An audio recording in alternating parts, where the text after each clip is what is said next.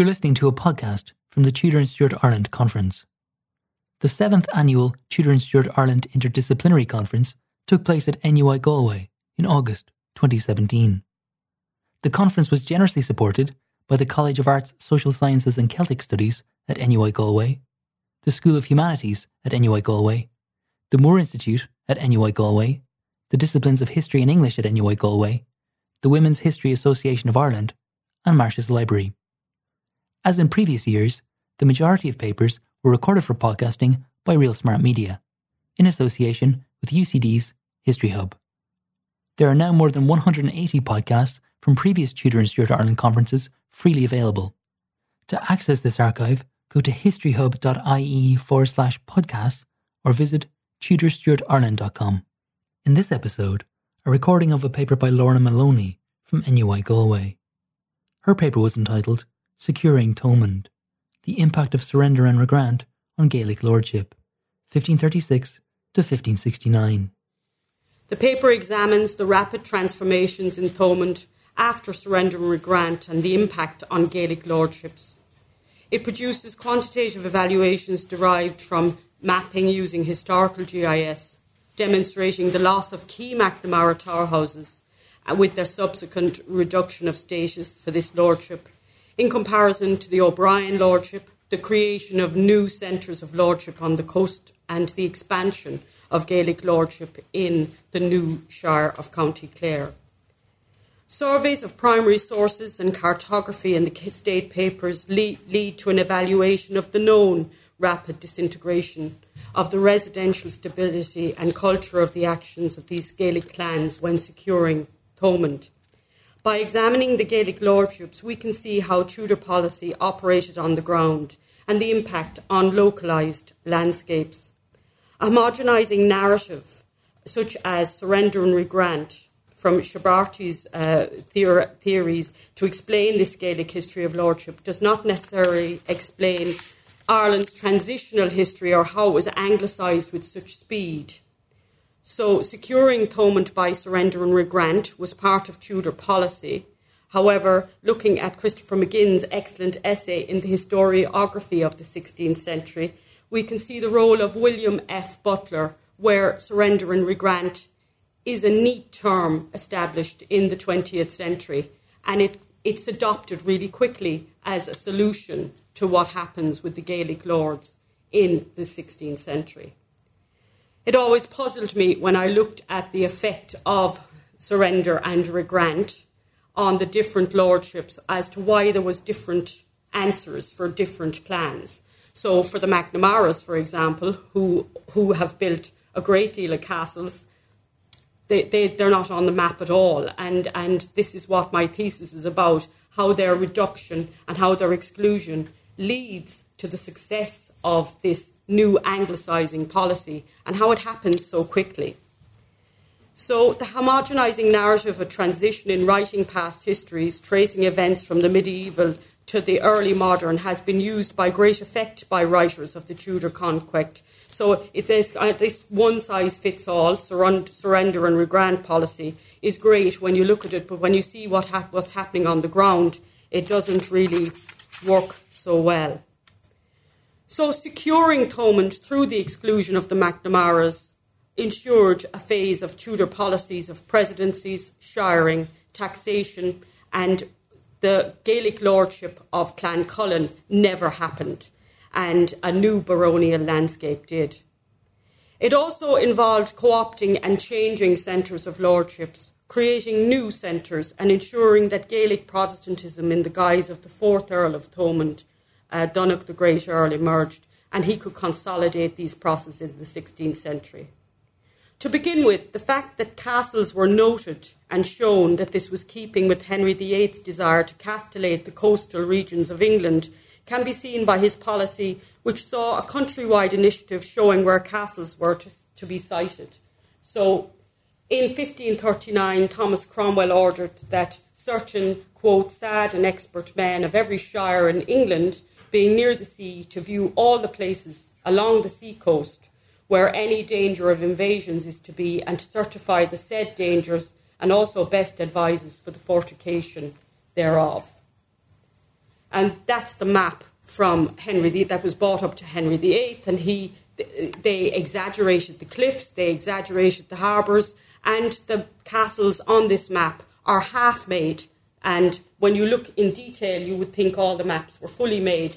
But when you see this policy is actually he's showing where he wants the castles, where the castles are half constructed, and so on. So it's really valuable. So this isn't a foregone conclusion map where all the castles are showing in existence. It's showing you a plan of castellation to, to um, support the coast. So securing Thomond then would involve further castellation, not less of it, and it, it would ensure that Ireland did not pose an asset to European countries or a foothold for European invasion. We have to readdress what securing Thomond was and the effect on Gaelic lordship and what roles the Gaelic lordship played in this themselves. They cannot be treated the same as if uh, equal as if they reacted all the same way. And we can see this by how they function under Tudor Crown administration. Henry VIII, on the advice of St. Leger, gave titles to some in Thomond and this had the impact of raising up some and ignoring the Gaelic lordship, such as the McNamaras. So the, the O'Briens were converted into from the King of Thomond to the first Earl of Thomond and the Baron of Inchiquin. Henry gave Morroch's loyal nephew, Donogh O'Brien, the lifetime title of the Baron of Ibricken on the understanding he would succeed from the first Earl of Thomond and ennobled his uncle on the, his maternal side as the Earl of Clanrickarde. Just one of the McNamara, Sheada McNamara, was knighted as one of the O'Grady's at Greenwich Palace in, in 1543. All the titles were of lifetime duration, which was unusual for an earldom, but not for a knighthood. A knighthood would only ever last for a lifetime, but an earldom was usually considered to be hereditary. But in this case, it was very clear that it wasn't. And this is where the impact of surrender and regrant really kicked in.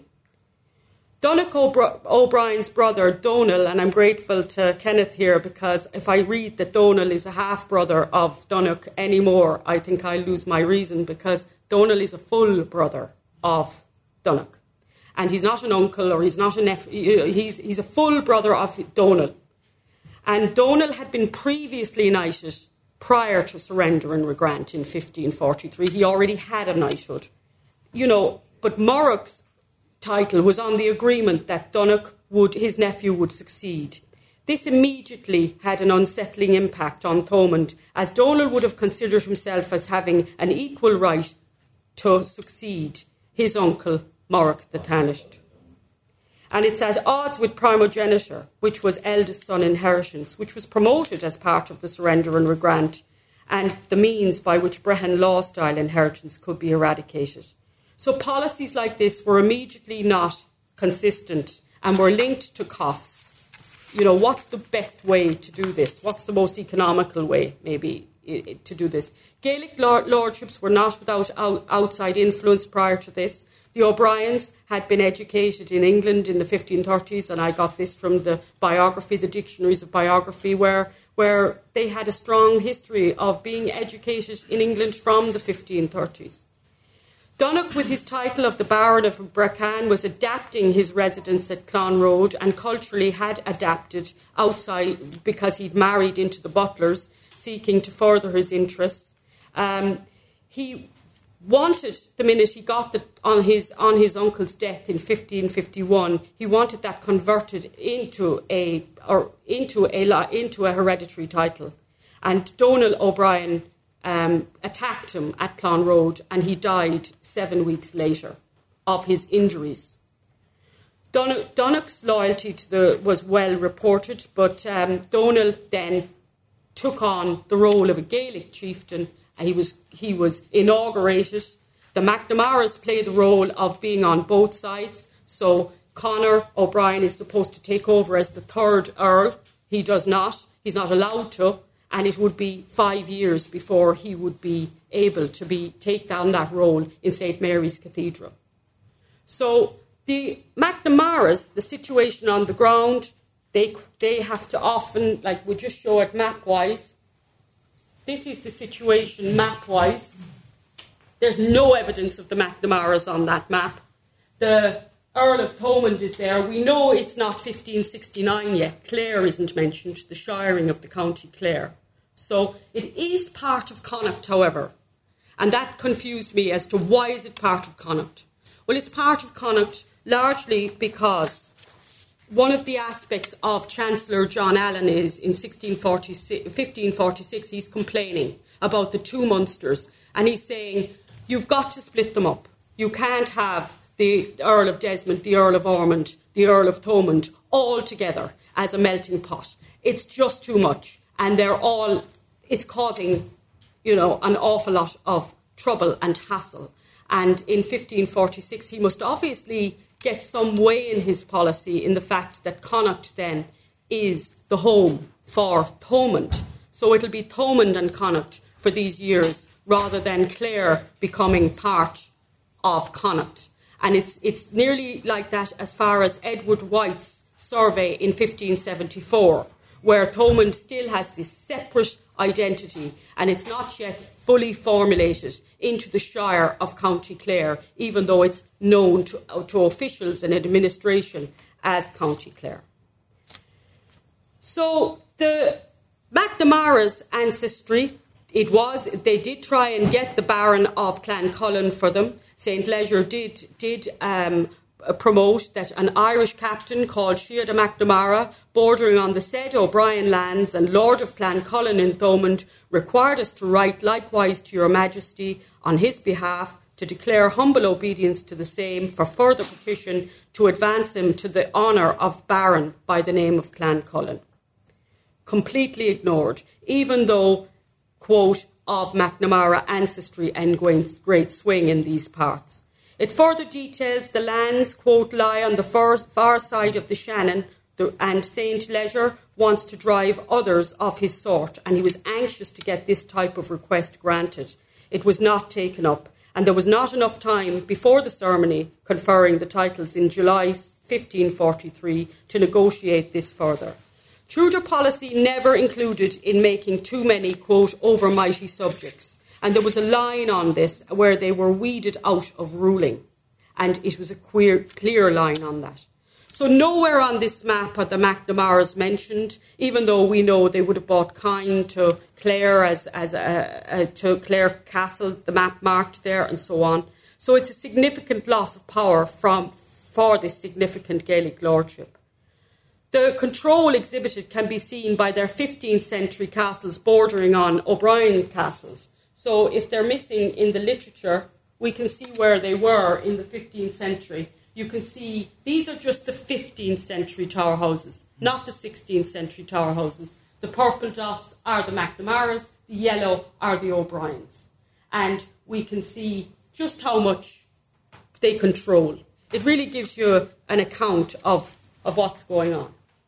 And if you can't see the map, you can see the graph of the McNamaras are ahead of the O'Briens in their castle number building, and these are the others the O'Connors, the McClancys, the O'Dees, the McMahons, the O'Loughlyns, the Daverons. So, just to, to be clear on the amount of castles that they're built, they, they have a substantial, and they build them all in East Thomond. So, it's quite a, a significant aspect. Now, the importance of the titles and the fortresses and the defences can be viewed easily looking back at the other slides as well. I just want you to see where you see where the castles are marked in red. Well, that's where someone has gone over those castles with a red marker. So this map could be earlier and the red marks could be later. These glosses could be done at two different times. It's felt that they probably could be done in 1572 when Connor has lost his castles. Connor, the third Earl, lost his castles because he went into rebellion. He didn't like the new presidency system adopted by Edward Fitton, and he drove him out of Clare Castle, which he was trying to adopt as a centre of administration. And uh, he had to flee to France, where he um, borrowed money off everybody.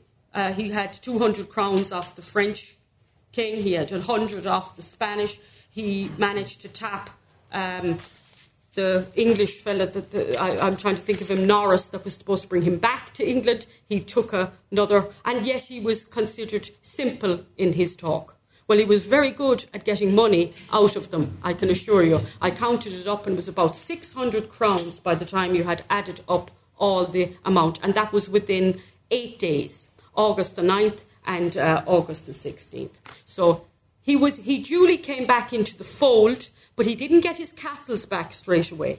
He had forfeited his castles when he went into rebellion. So this is very well what this impact was on this map, showing the ones that he'd lost because he had been promising the castles and the ports. By the way, he didn't own these castles. Castles that he didn't own to the Spanish king and the French king on alternate occasions. So, um, though he escaped with his life, it would be a while before he was trusted completely again. And whether he ever was trusted again would be a matter. He was more seen as a risk to the continent than anything like that. So we can see that the map has been glossed because there's no mention of County Clare. The title of Baron O'Brien is actually there, so I had checked with that with Ken. But I just want to move on to exactly what's happening to the Gaelic lordship, the McNamaras, which are mapped in this Edward White survey. So normally you see this Edward White survey in a manuscript, you don't see it mapped. So this is just one of the baronies because I haven't all day to be talking here and boring the head off you. So I'd just like to show you what it looks like mapped.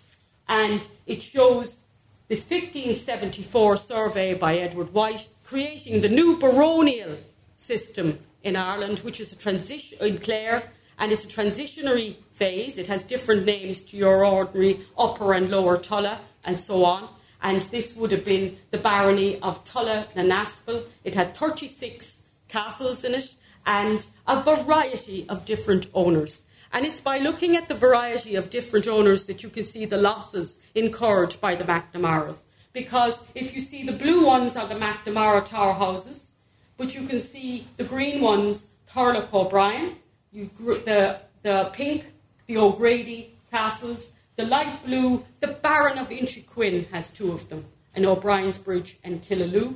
And, surprise, surprise, four of them, surprisingly, are owned by McMahons, who normally would be along the coast by Cleena and Carrigaholt and all along the estuary and up the coast.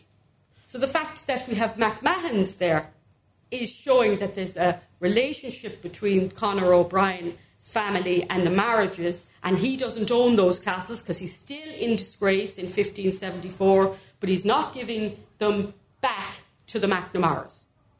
The McNamaras would have asked them to hold them for him in agreements from the 1550s. They were in rebellion in, 1550, in 1550s and had supported Donald, so would have lost a bit of ground. We don't know how Bunratty was lost. We know that it becomes into Thurlough O'Brien's hands from the 1550s. So that's a, that will be in another barony, the creation of which. And I was amused to see the criticism of the notes of Edward White of saying, well, look, that castle doesn't belong in that barony. But these baronies are just being created at 1574. They're not created before then. So we, our, our baronies in Thomond are not of antiquity. They use the Gaelic lordships to make the baronies and to prove the extent of them. And that was one of the aspects of it. Now, the links to the O'Briens are important because Morrick O'Brien's mother was Ranald McNamara, McNamara and um, this is the last McNamara to enjoy such powerful endogamous links. And it does explain, though, why the McNamaras would have trusted the O'Briens to look after their interests with the English crown and wait so long before petitioning the king themselves through St. Leger. Their loyalty at times by backing the O'Briens in their civil strife in the 1540s and early 1550s did not serve them well. It relegated them to secondary lord status, and it's very clear in the compositions of 1585, which John McNamara refuses to sign, that they don't feel that they're of that lesser secondary Gaelic lordship status. They claim that they're controlling just as much territory, and if it's about that, why are they not being treated the same? So we can see how powerful the McNamaras still thought they were in the 16th century, but how quickly those power losses occur through social networks and, and exclusion from the Tudor reform policy. As the Tudor policy goes on, it's not as conciliatory in their approach as St. Leger, maybe. Bellingham shows that the Earl of Thomond and the Earls of Clanrickarde are completely remiss in their duties in controlling their people, and that's back in the 1550s again. All the costs had to be sanctioned and usually paid for and claimed back. And the pressure of ensuring that the new anglicised lords were playing and paying their part was essential. So Tudor crown policy hardened.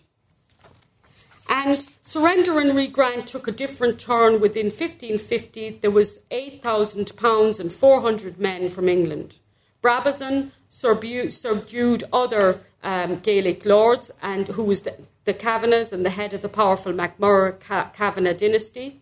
And there started to be a change in the whole thing where you renounced your Irish title and you received a, a, a royal pardon. You may not receive a royal title. So there's changes. Surrender and grant is not the same for everyone, and more violent approaches were taken to deal with the Gaelic lords to establish anglicised lordships. And this occurs in Thomond as well. Um, they start to look for heraldic evidence and they start to do that from 1552, and suddenly it becomes important to have a coat of arms. And again, it's another layer on top of your nobility. The dispossession of the monastery's wealth is is very interesting because Brabazon had ordered the stripping of all the bells throughout Ireland, which were to be sent to England for melting down and used by the military, but none of the metal appeared to make its way to, to Ireland. And there's lots of financial pressures involved in trying to make this work. So it's not a simple matter of being able to apply violence and to make that to make that work.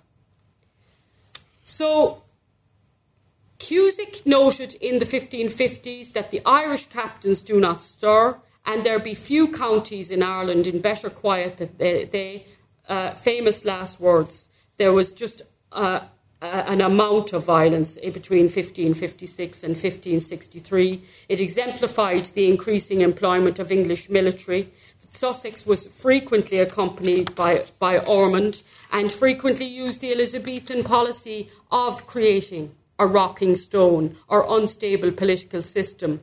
The resulting instability amongst chieftains facilitated outside uh, rule to have to rule in Thomond. And the, by the time Connor O'Brien had succeeded as uh, the third Earl of Thomond, it is noted that the annals note the Irish of noble Banva were seized with horror, dread, and fear and apprehension of danger. So these, this military world is opened up in 1550 and 1560.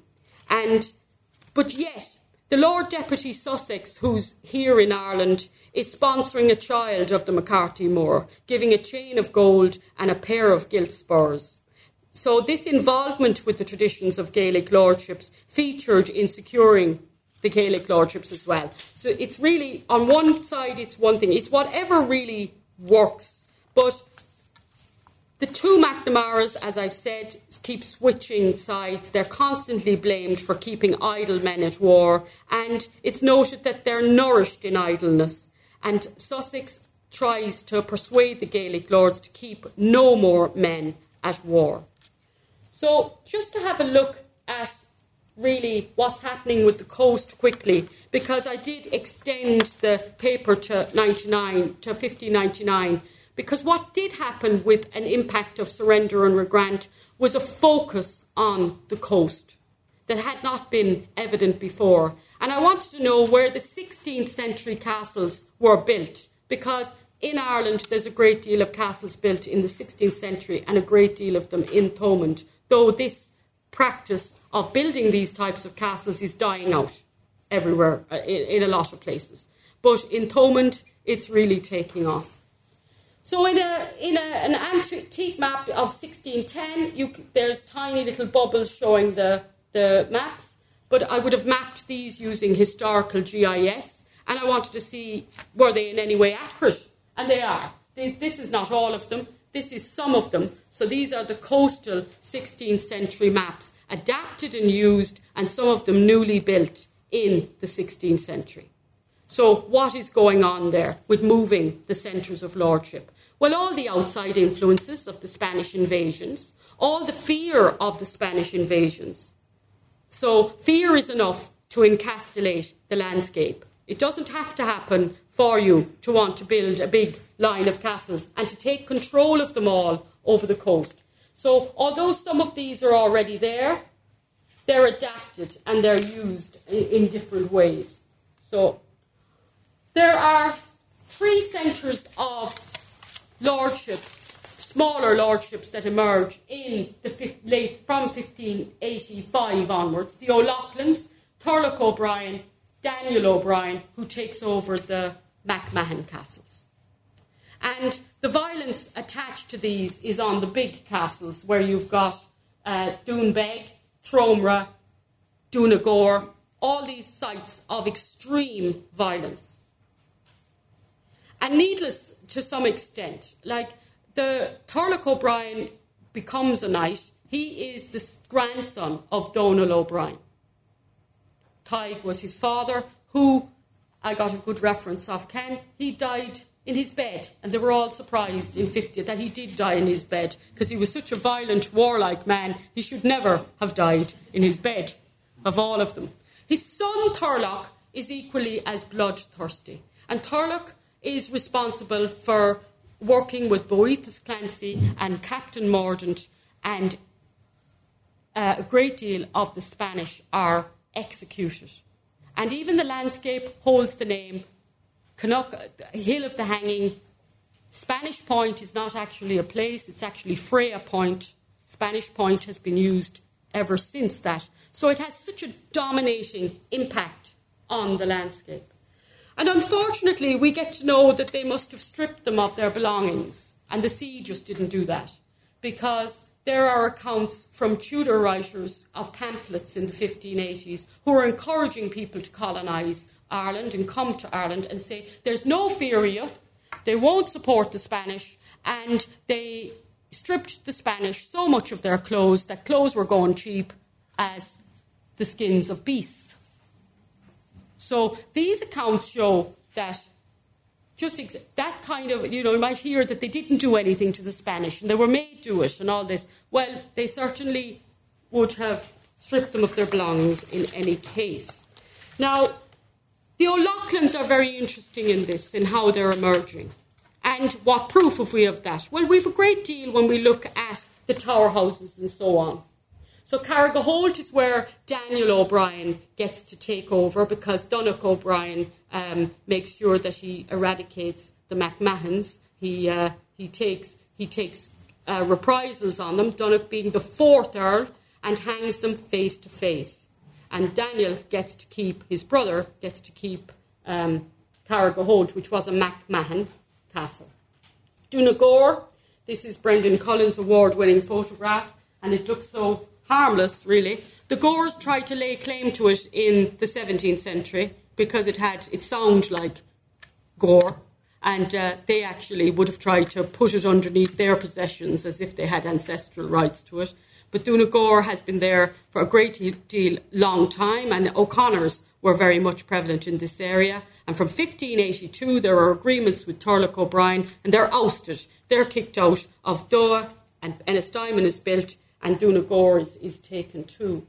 Tromra Castle is also a site of, uh, you know, on the coast that's, that's used to, to create these centres of lordship as well.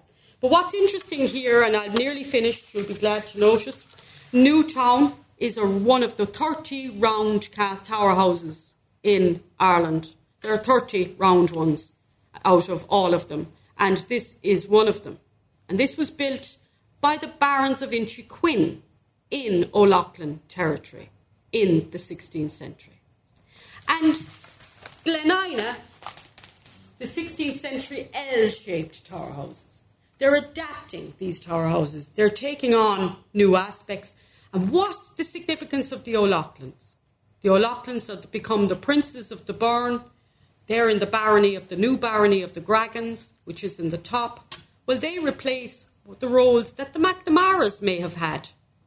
And they support the O'Briens as a sub, a good, dutiful sub lords in keeping control of the coast, but also taking, becoming upwardly mobile within a Gaelic system because they stay Catholic until quite a long time and they stay quite successful as well with their, their cluster of tower houses being built and so on.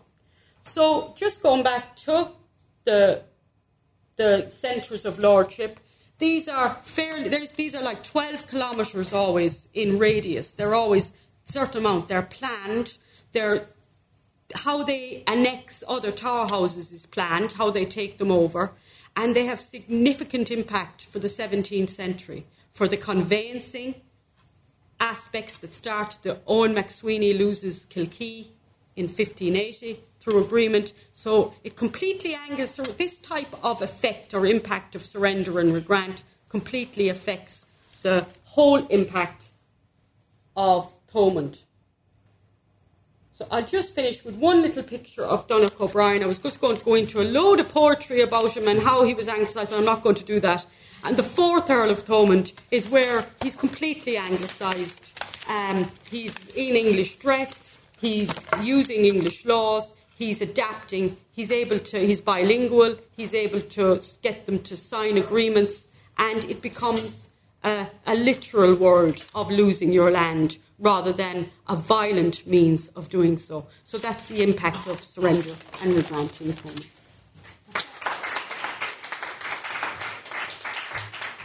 Thank you for listening to this Tudor and Stuart Ireland conference podcast.